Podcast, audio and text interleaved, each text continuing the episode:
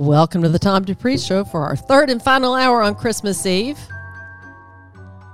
Our host, Tom Dupree, is going to tee up a recording he wants to play for you all. So while he does that, I'm going to get it ready on my Bluetooth. It's all yours, Tom. So I'm going to play about 13 minutes of a talk given by Milton, the late Milton Friedman, uh, probably in the late 70s, uh, to a group in California, and he discusses inflation. Milton Friedman's ideas can be traced to the education of Paul Volcker, who was the chairman of the Federal Reserve, uh, appointed by Jimmy Carter, I think around 1979, who applied the principles of monetarism, which was taught at the University of Chicago. And so Friedman's ideas got applied to the economy the last time they had to or the Federal Reserve had to uh, rein in inflation. But I think his ideas are certainly applicable today. And so we're going to start right here in a speech made by Milton Friedman as he discusses inflation uh, in Ending the 1970s. The cause of inflation is to recognize that it is always and everywhere a monetary phenomenon.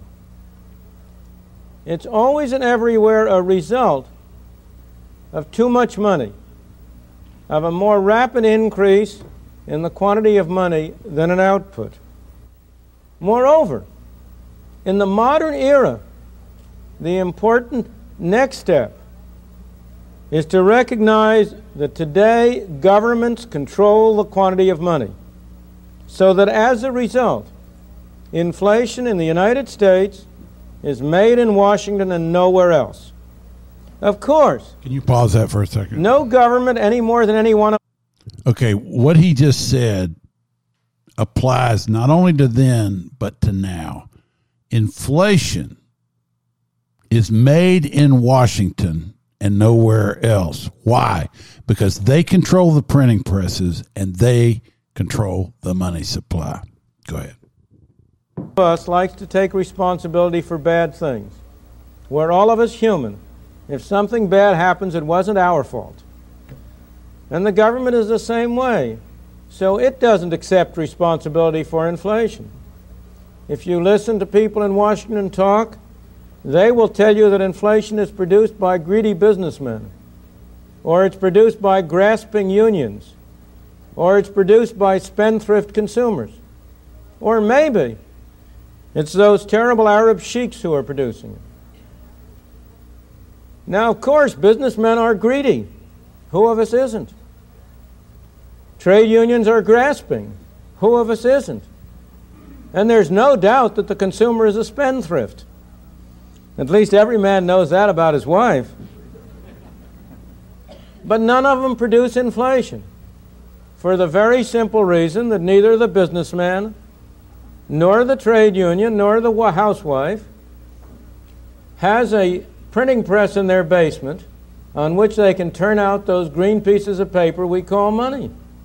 Only Washington has that printing press, and therefore only Washington can produce inflation.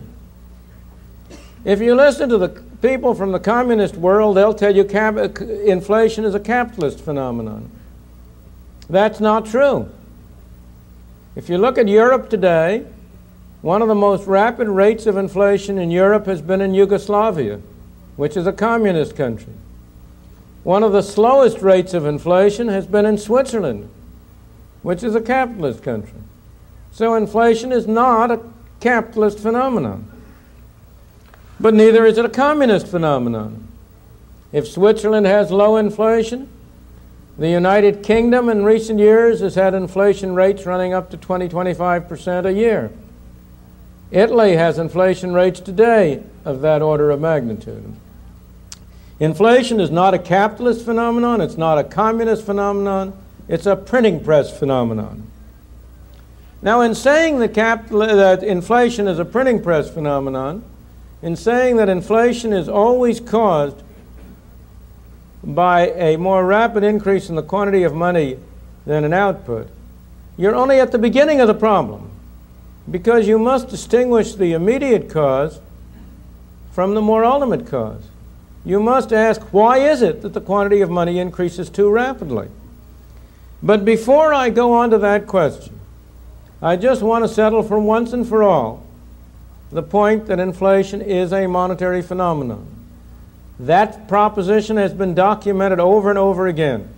We have evidence for the United States for over 100 years, for Great Britain for 200 years, for Sweden for 200 years. There has never in history been an inflation that was not accompanied by an extremely rapid increase in the quantity of money. There has never in history been an extremely rapid increase in the quantity of money without an inflation. But in order to persuade you of this quickly and with a minimum waste of time, I have brought a few pictures along to show you that will graphically illustrate the proposition about the relation between money and inflation. All right, pause it. Now, those pictures are not complicated. All they really show is the money supply line and the inflation line going up next to each other. So don't worry about the fact that you can't see the pictures. Go ahead. No, no. Talking during the pictures.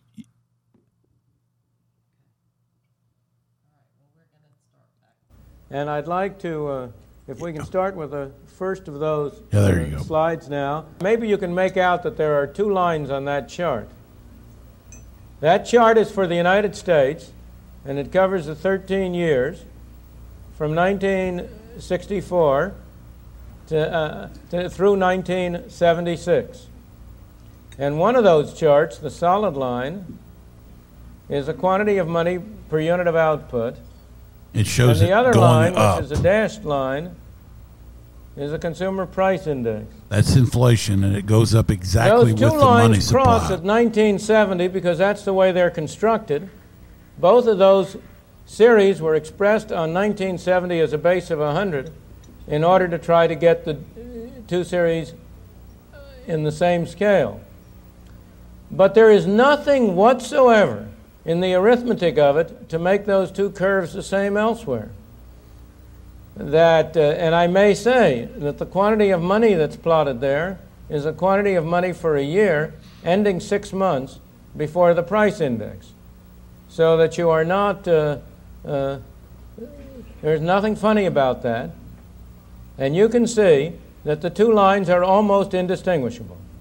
Now, I've got a segment of 13 years up there, but if I had a segment of 100 years, the relationship would be the same way throughout the whole of that period. But you may say that's maybe that's only for the United States. But uh, what about other countries? And so let's have the next slide. The next slide is for Germany for the same period. And again, you will see the same story. Now, the interesting thing here is that you can see that the quantity of money for a while in the later, uh, uh, later in the 70s was running ahead of the price index, but now they're coming back together again.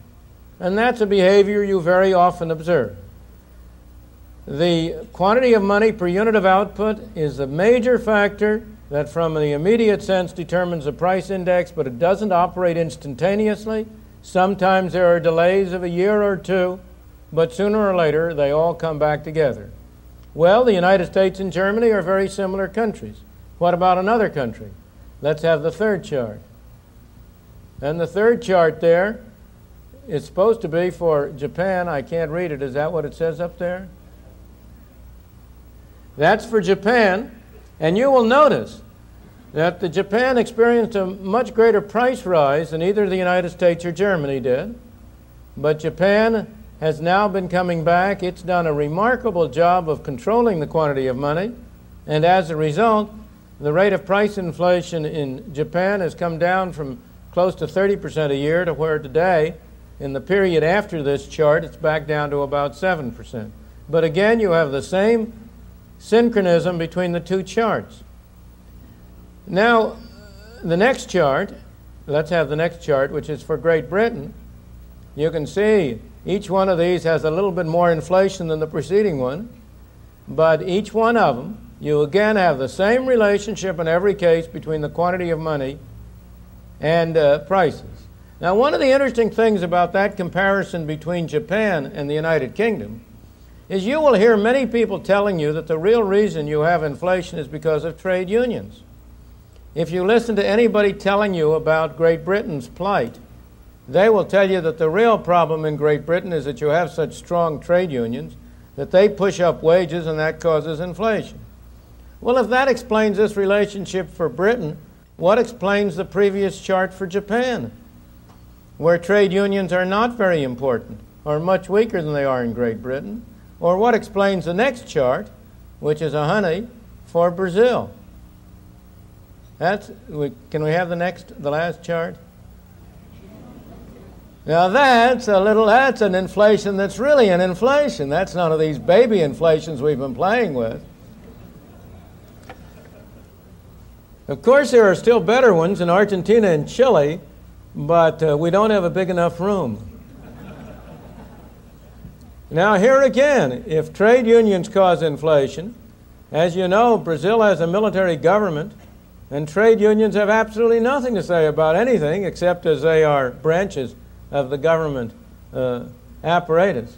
So that it's clear you cannot explain, in the case of Brazil, the inflation by trade unions, but you can see very clearly that you can explain it by changes in the quantity of money. Thank you. We can have the lights back on now. As I say, that's a very small sample of the evidence that is available on the linkage between the quantity of money on the one hand and prices on the other. That evidence is available for hundreds of years in many countries, and there are no exceptions. But that only gets you to first base. The question is why is it that the quantity of money increases relative to output? If you go back 100 years ago, and here in California, this is very appropriate to go back a little more than 100 years ago. Sometimes the quantity of money increased more rapidly than output because of discoveries of gold or precious metals. As you know, you had the gold rush in California in 18, late 1840s, early 1850s. You had the Australian gold discoveries in the same period in 1850s. And you had a worldwide inflation as a result in the 1890s to 1913. It's important to note. You had a worldwide pause that. inflation because of the. Dis- So when gold was found, it's real money. Gold was always considered real money, hard money, and a bunch of new gold was found. It got put into the uh, into circulation along with the uh, rest of the gold that was there, and you know it it made uh, it made prices go up. So go ahead. the perfection of the cyanide process for extracting gold from low grade ore, which produced an outpouring of gold from, Australia, from South Africa to supplement the gold strikes up in Alaska. But those were the good old days, before the days when governments discovered that it could escape from that, uh, that relic of an earlier time, the discipline of gold, and that it had a much more scientific method of controlling the quantity of money by ending the link to gold and instead turning to government dominated money. And today, you do not have inflations for those reasons. Today, you have inflations because governments create a very large quantity of money. The question is, why do governments do that? And today, in the main, there are fundamentally three reasons, in This my is opinion, important. why we have experienced inflation and why it is a threat. The first, and by far the most important, is in order to pay for government spending. Now, of course, I say the government does this. That's wrong. The government doesn't do it, you do it. I do it. We, the citizen, do it. We tell the people in Washington, we tell our congressmen and our senators and our representatives, we want you to spend more money on us. But we don't want you to put any taxes on us. Oh, no. We don't want you to levy taxes. We want you to spend more, but we don't want you to tax more. There's no way you can do the one without the other. The real tax on the American people is what government spends. If government spends 400, if the federal government spends 450 billion dollars and only raises 400 billion dollars in taxes, who do you suppose who pays that other 50 billion dollars? Okay, stop there. Do you suppose the two? Now, what he said is incredibly important. When the government spends money, they take it away from you. They don't have any way to pay for it. They far outstrip the tax revenues. So all this government spending that has just occurred is a direct transfer from your pocketbook. You don't you say no, I've still got the money in there. It's inflationary. Everything the government does is inflationary. We've been living with inflation for a long time, but it as they print more fake dollars to pay for the stuff that they're spending money on that they don't have the money for, it comes out of your pocket. It's the reason why I paid nearly $13 at the airport for a little pitiful sandwich that's about three inches by three inches. That's why it's government taking it out of your pocketbook. Harry does. You pay it, and I pay it. And one of the ways we pay it is by the tax which we call inflation. Inflation is, from this point of view, a form of taxation. If government spends more than it takes in, in the form of things that are called taxes, it has to meet the difference either by printing money or by borrowing from the public at large. Pr- printing money is a very attractive device because inflation, from the point of view of a person sitting in Congress or in the Senate, is a wonderful tax. He doesn't have to vote for it. Have you ever known of a congressman who got up and said, I vote to impose a tax in the form of inflation of 10% next year? No, sirree. Inflation is a tax which is imposed without representation and which nobody has to vote for. And of course, it's a marvelous tax from the point of view of congressman trying to meet the demands of his constituents for more spending. Inflation is a, its taxation yields tax revenue in three different ways. It yields it directly. We think of these pieces of paper we carry in our pocket as money, but it would be just as accurate to think of those as receipts for the taxes you've paid. If you pay the government $100 directly in taxes, the government sends you back a receipt you paid us $100 in taxes. Well, now the beauty of printing money is that the receipt is right straight with the payment of taxes. What you're getting there are not, is not money, but tax receipts. And from the point of view of the government, those pieces of paper, and I'm exaggerating, of course, they're not really pieces of paper, that's only the primitive right. way of doing it. In our modern age, we do it in Go a more ahead and pause it. sophisticated way through using a bookkeeper. So you've been listening to a speech given by um who who was that again? Milton. I was going to call him Alan. Milton Friedman. Um, Not to be confused with Alan Greenspan, maybe. Yeah, I was calling. I was thinking Alan Greenspan.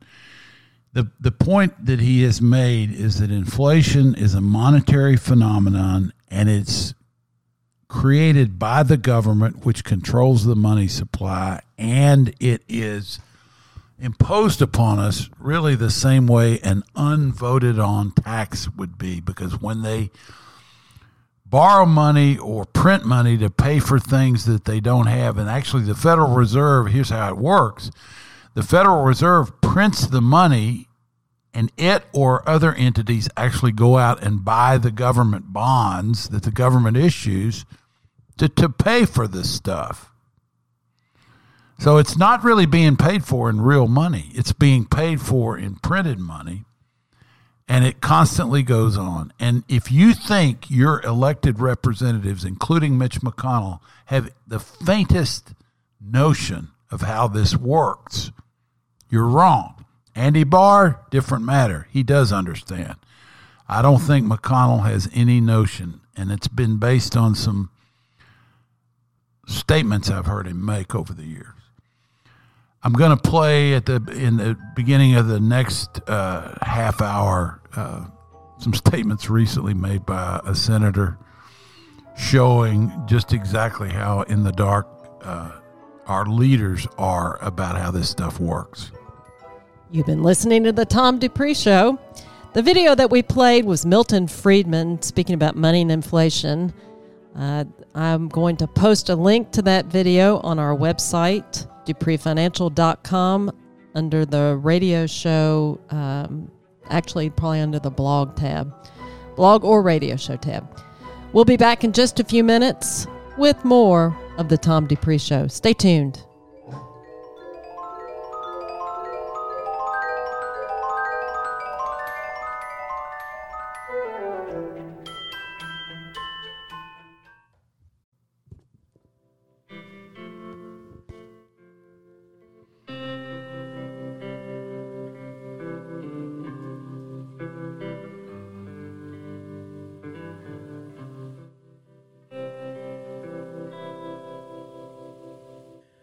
Oh, holy night,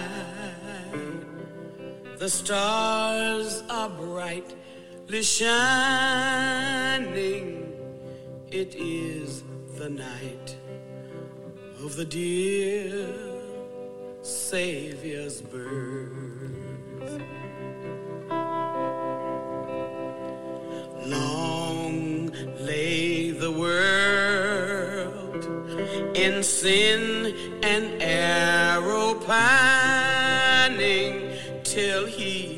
Appeared and the Spirit felt his worth. A thrill of hope, the weary world rejoices for yonder's break. A new and glorious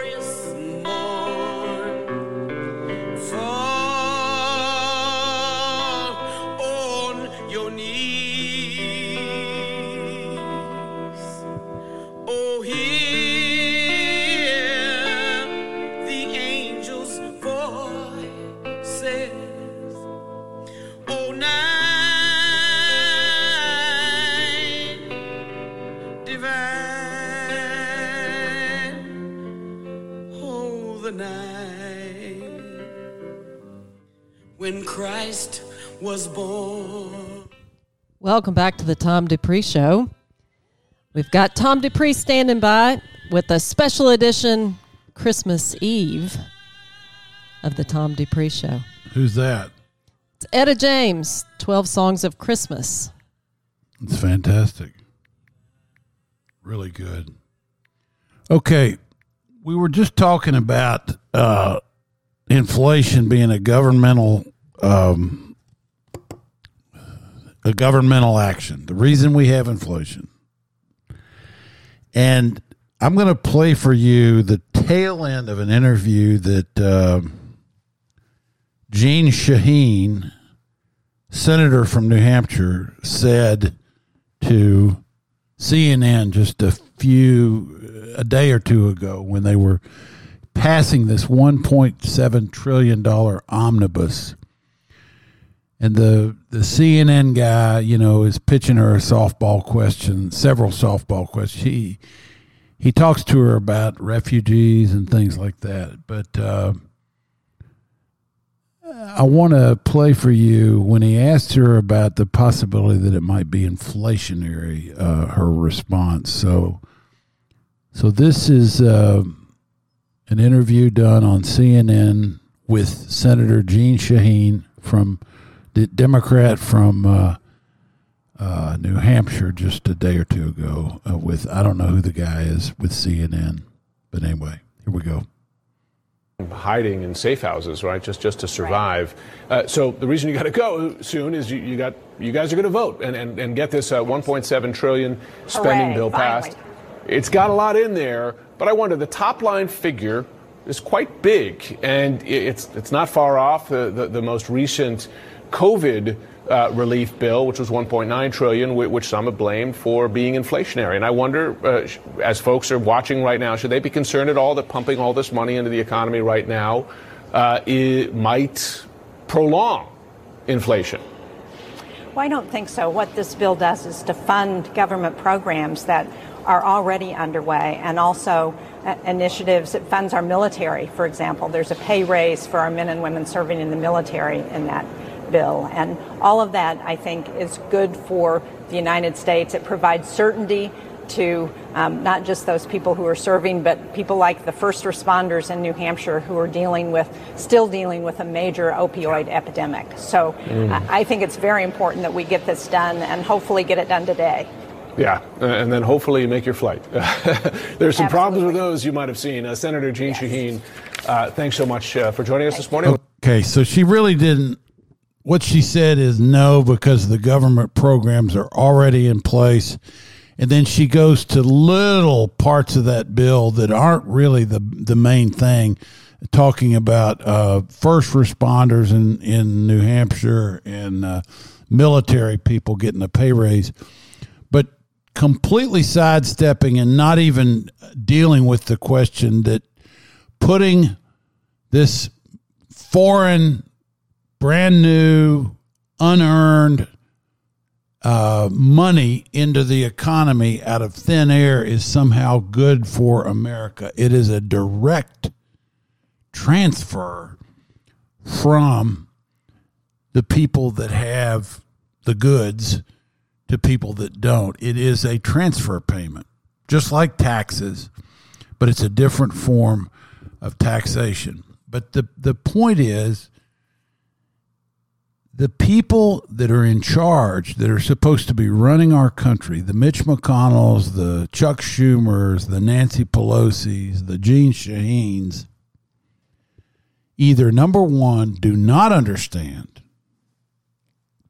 basic economics, or number two, understand it but lie about it because it helps them stay in power and appear to be bringing home the bacon to their constituencies. I just got an email today uh, from McConnell's office that said McConnell brings money back to Kentucky in the omnibus spending bill, and it was uh, trying to think what the service was that he's now taking credit for having delivered for Kentucky uh, the pork, if you will, and there's all kinds of pork in this.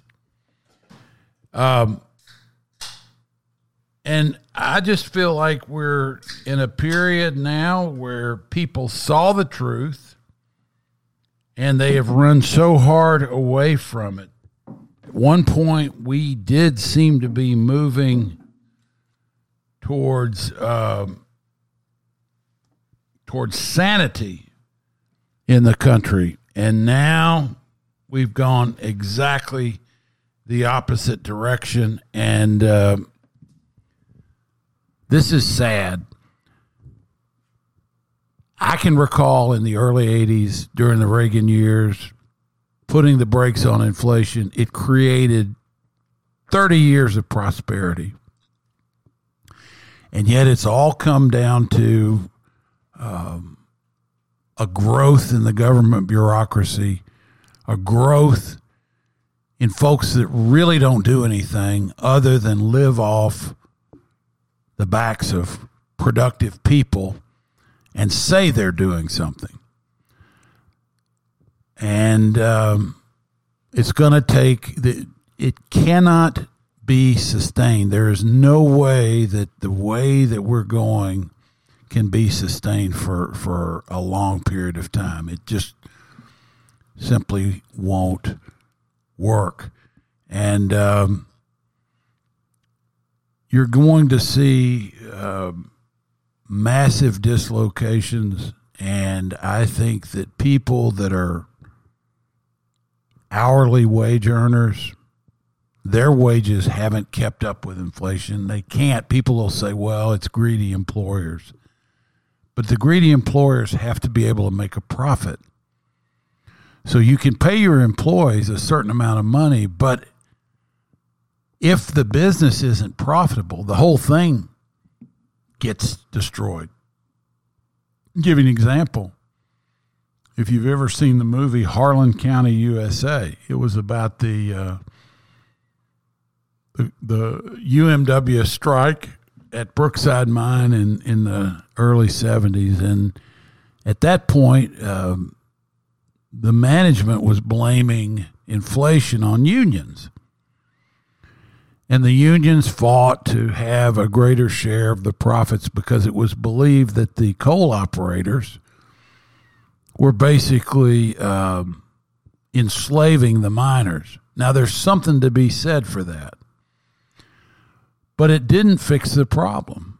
All the fighting that they went through you know, to get their wages raised from four dollars an hour to five dollars or whatever they did, it was all for naught because the industry finally became so uh, lethargic and inefficient that that coal industry, that heavily unionized coal industry of of years ago, is is, is gone.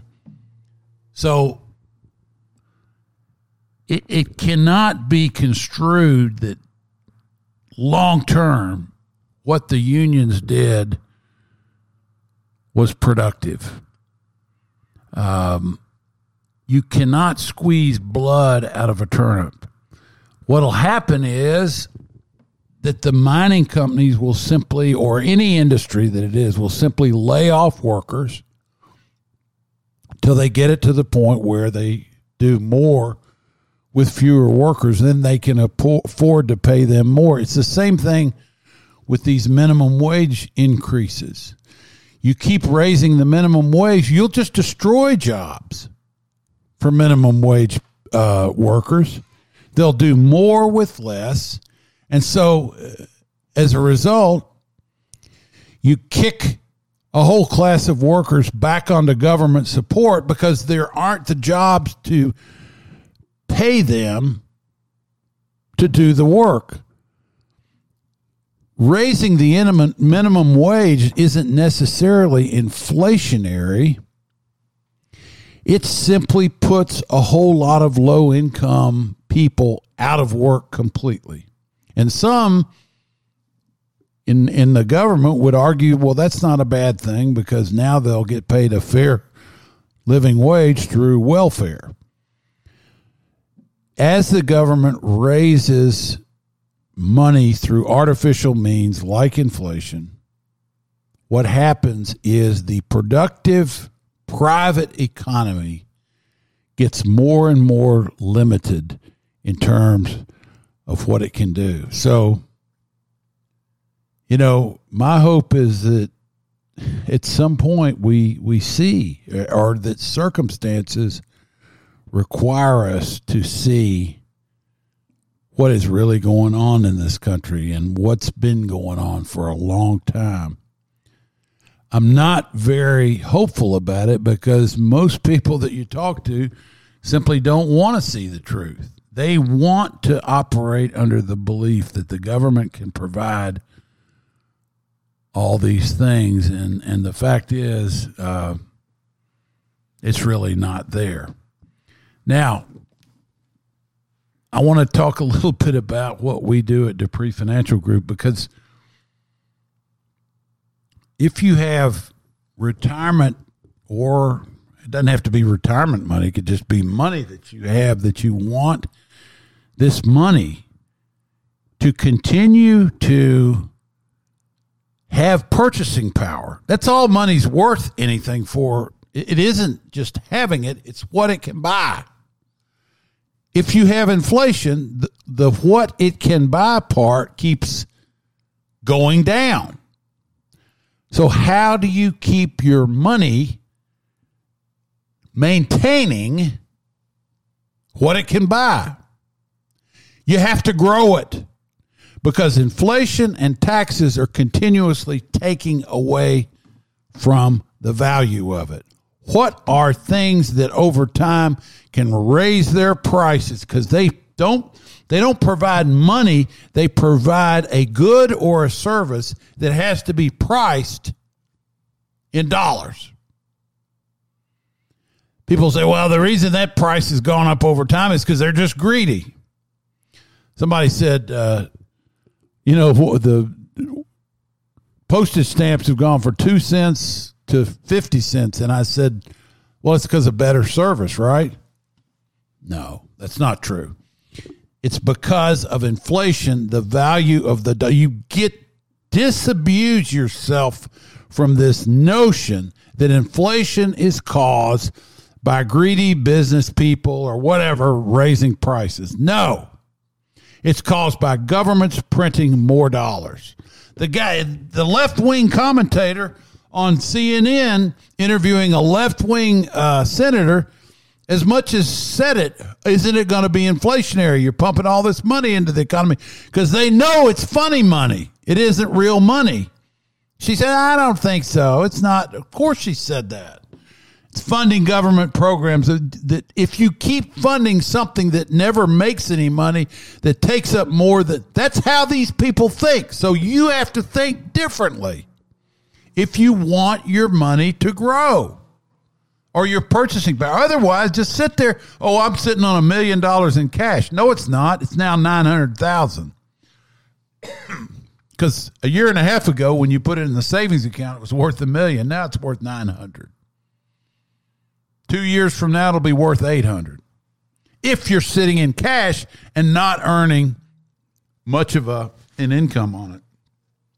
And 3% doesn't count because it's not going to get you there. You have to invest in something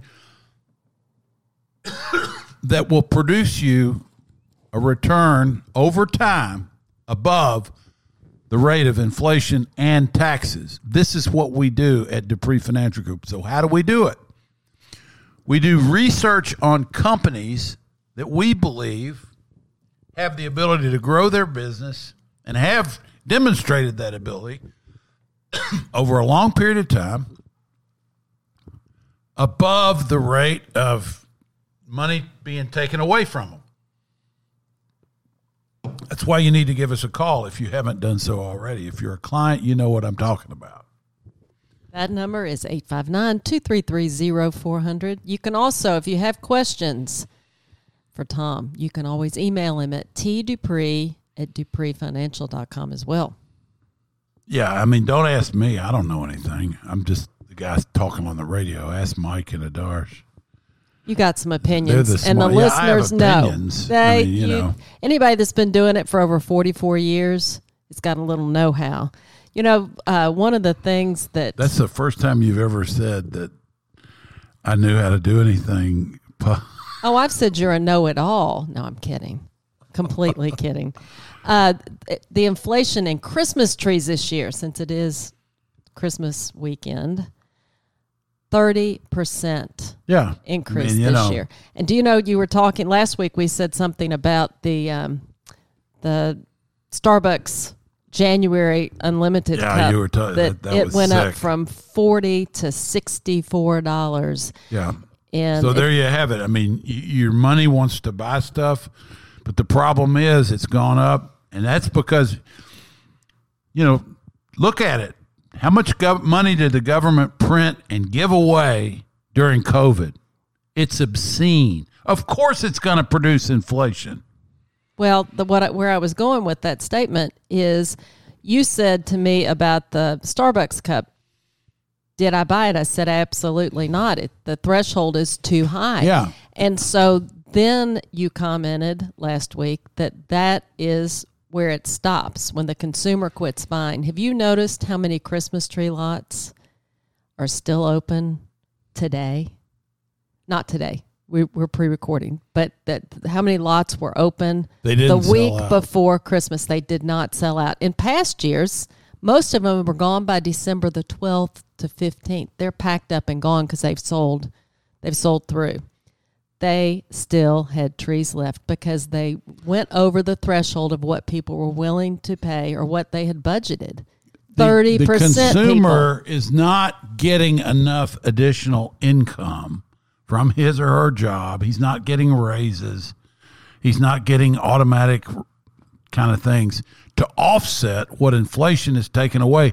Inflation, i.e., the government, telling you they're doing good stuff for you, but all they're doing is debasing the money supply and stealing from your income and your savings. So, I mean, give us a call because we try to go to war with these these things every day.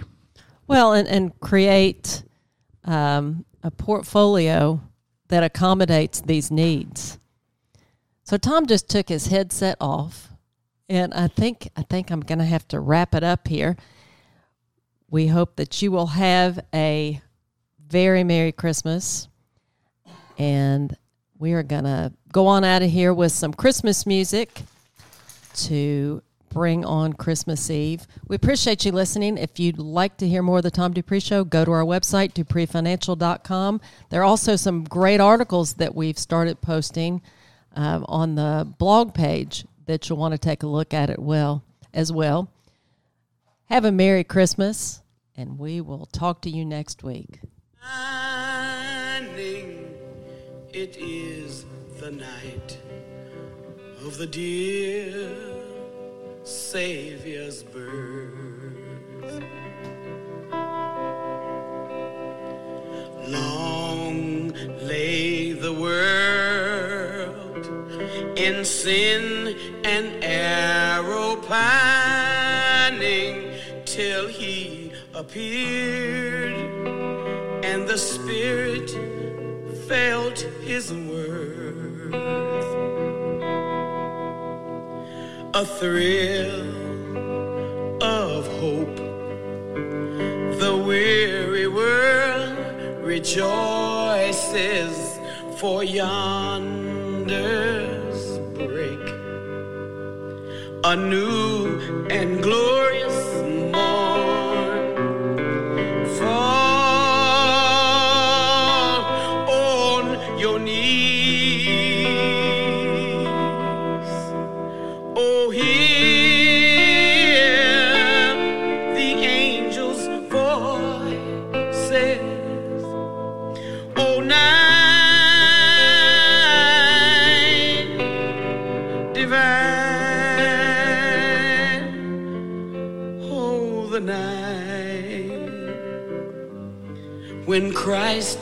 was born.